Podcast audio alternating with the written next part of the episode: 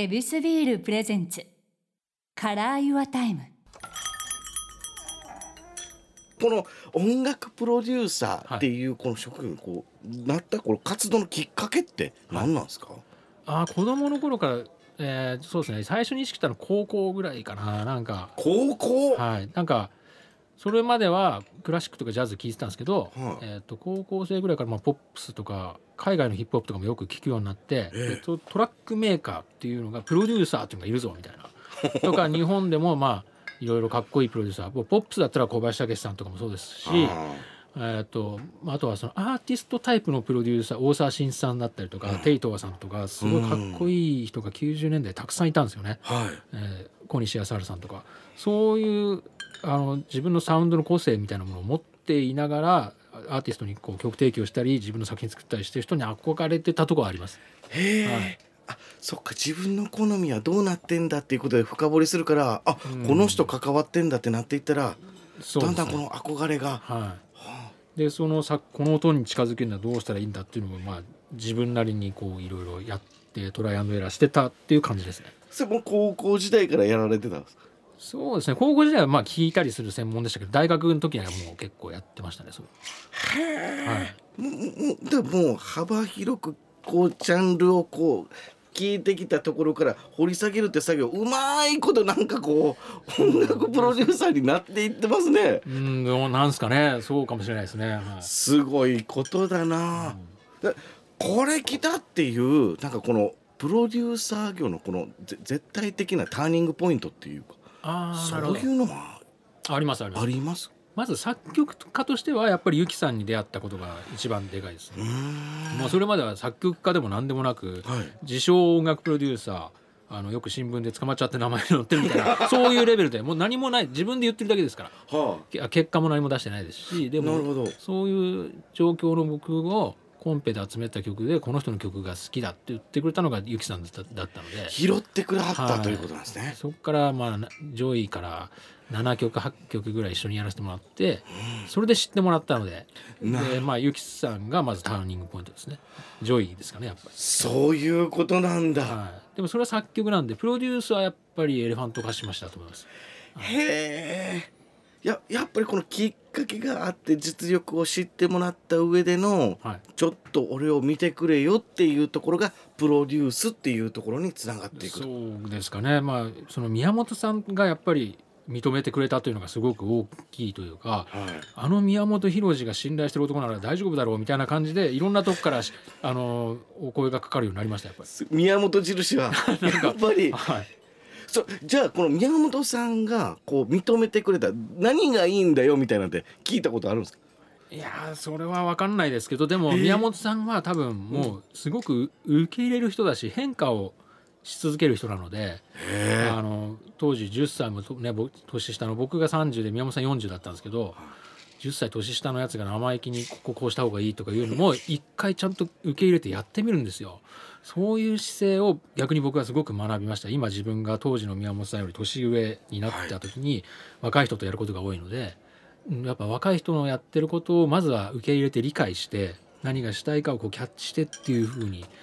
丁寧にやるようにはしてますけど、はい、やっぱりそのやることっていうのは自分の実力もやっぱり発揮できる技でもあるんですかね？受け入れるっていうのは。だと思います。なんかあのやっぱ自分を疑わないと手癖ばっかり信じてやっていくのもまあ一個ありだと思うんですけどやっぱりこう僕はへ変化して進化し続けたいと思ってるので、うん、新たな意見これはちょっと違うなって思うのもまずやってみるっていうのは、まあ、宮本さんから教えてもらったことですねそれは。やっぱり音楽っていうのも、もう僕たちはこうリードしてもらう方だからあれですけど引っ張る作り上げる方って、こんなに変わっていくのっていうぐらい変わってるんですかね。そうですね時代にやっぱ抗えないですからねどんどん時代は変わっていくし別に時代の流行ってるものをそのままやるとかそういうことじゃなくて、空気感ってあるじゃないですか時代の。まあ例えばここ数年で普通にこう喋れる内容とかも変わってきたりとか SNS とかでも全然雰囲気が変わってるじゃないですか。でそれに別に抗う必要ってないですよね。うんだから音楽ももちろんそういう多様性とかももちろんあるしはでその中でじゃあ自分がこだわり続けなきゃいけないことと別にこここだわる必要ないなってこともたくさんあるわけで、はい、だからそういうのは時代の雰囲気はキャッチしながらでもちろん流行は知っておいた方がいいんですよ。別に流行を掘ってそれを真似するとかじゃなくてはい。知っておかないとやっぱり、うん、とにかくどんどん古くなっていきますよね。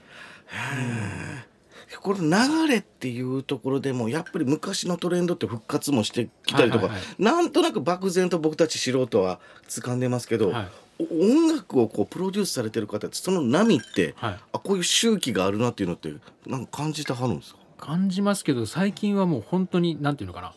うんめちゃくちゃ雑多になりましたね。一時期例えばへえ80年代ブームとかもあったじゃないですか。当然80年代っぽいことやってる人もいれば90年代っぽいことやってる人もいるし2000年代初期っぽいことやってる人もいるしなるほど若い子たちにとってはどの年代も全部新鮮に聞こえるんですよ。結局そうか、はで僕らの頃はレコードを漁って CD 探してってやらなきゃいけなかったけど今は簡単にサブスクでいろんな音楽聴けるんでそうですねそれを聞き分けて自分のものにするセンスとかスピード感が本当に速くて今の子たちは。そっか本当に素晴らしいですよ新しいものがどんどん生まれるし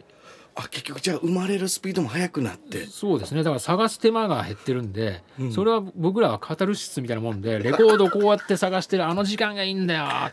レコード屋のねあの電車で500円もかけて行って全然ジャケ買いしたけどクソだったみたいなそんなこともあったけどそれはただのもうなんてノスタルジーでしかなくて。うん、なるほど。そうそれは確かにいい思い出なんですよ僕としては、はいでもそれがいい音楽かどうかとは全く別の話なんですよ、うん、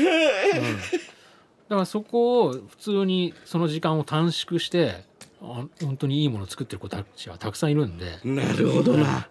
やっぱえ感情っていうのは当然大切だし、はい。思い出っていいけど、え音楽的センスっていうのをどんどんこう蓄また積する。別のもんですよね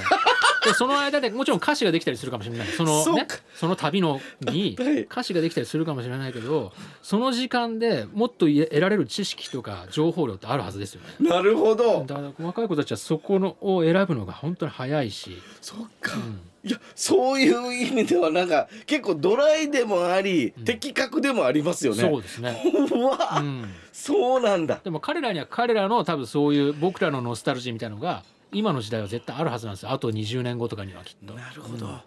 の時こうやっうんてスクロールして探したな。そう。スマホで Siri とか使ってたよねみたいな。いうのがもう全然違う時代になるじゃないですかきっと。結局、うん。はあ。そっか。僕たちがこう大事にしてるのはまだ今の時代の子たちの、はこうまた僕たちではわからない、うん。あるんすね、羨ましいなそういう意味では。ただでもその当時の僕らがそのノスタルジーを持ってる時代にいいと思ってたものも、はい。今の子たちはいいと思ってそれをまたリバイバルリプロダクトして作ったりしてるわけでいいものは変わらないんですよ。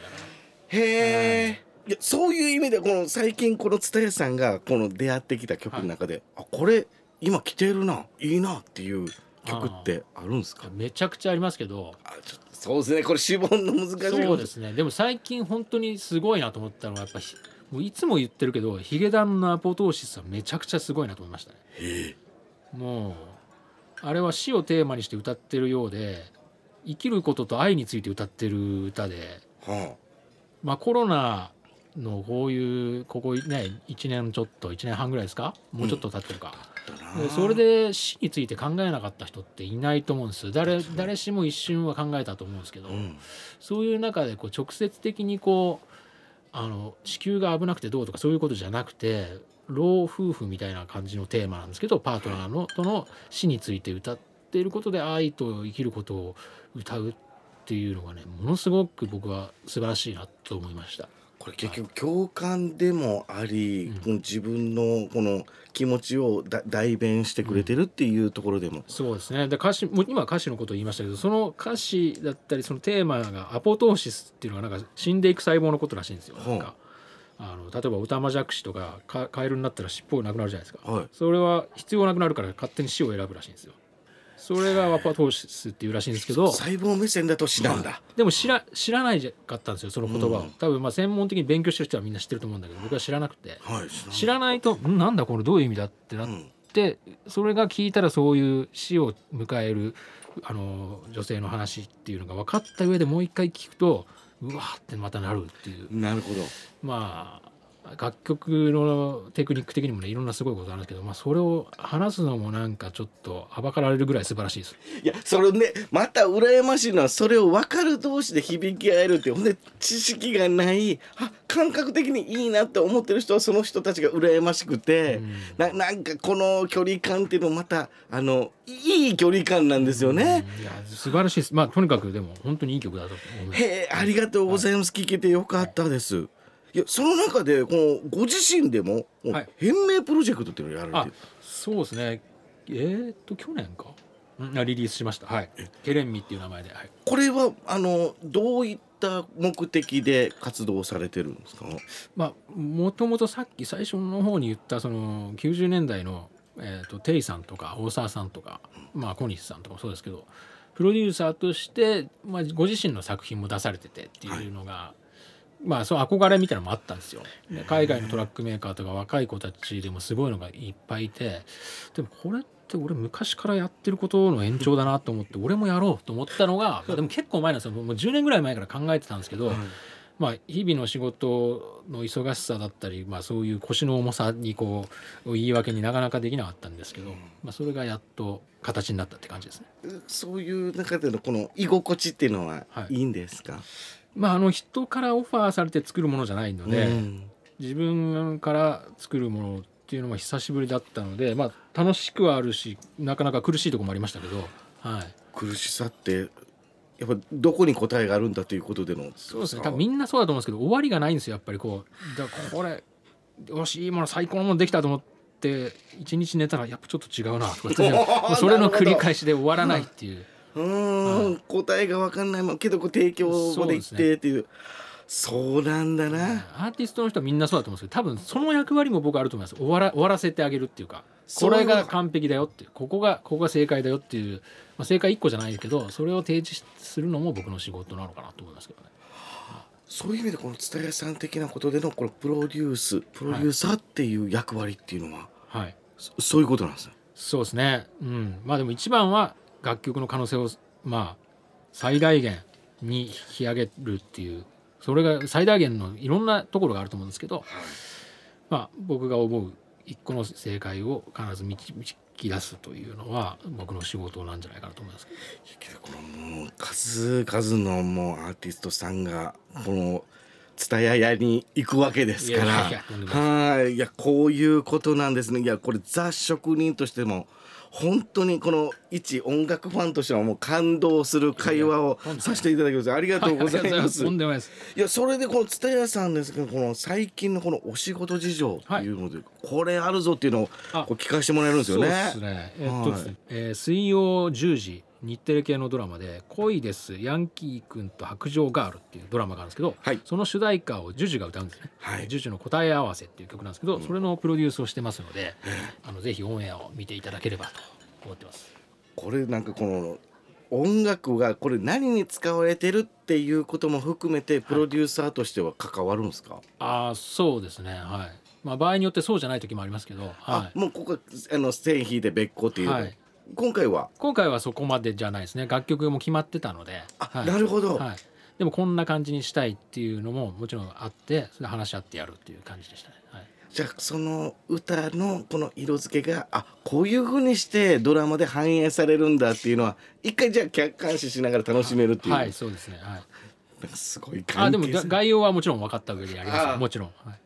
すごい関係性やな、これなんかいろんなこのモヤモヤしていたこの音楽の部分をなんか申し訳ないですねプロの方に本当にはっきりと答え合わせさせていただいたような感じではい楽しかったっすね。いやいや、ありがとうございます。でこのこのプロのお仕事をちょっと聞かせてもらいましたけど次はあの、はいオフのオフの蔦屋話さんはい出会いたいと思います。すいませんお付き合いありがとうございました。はぜひよろしくお願いします。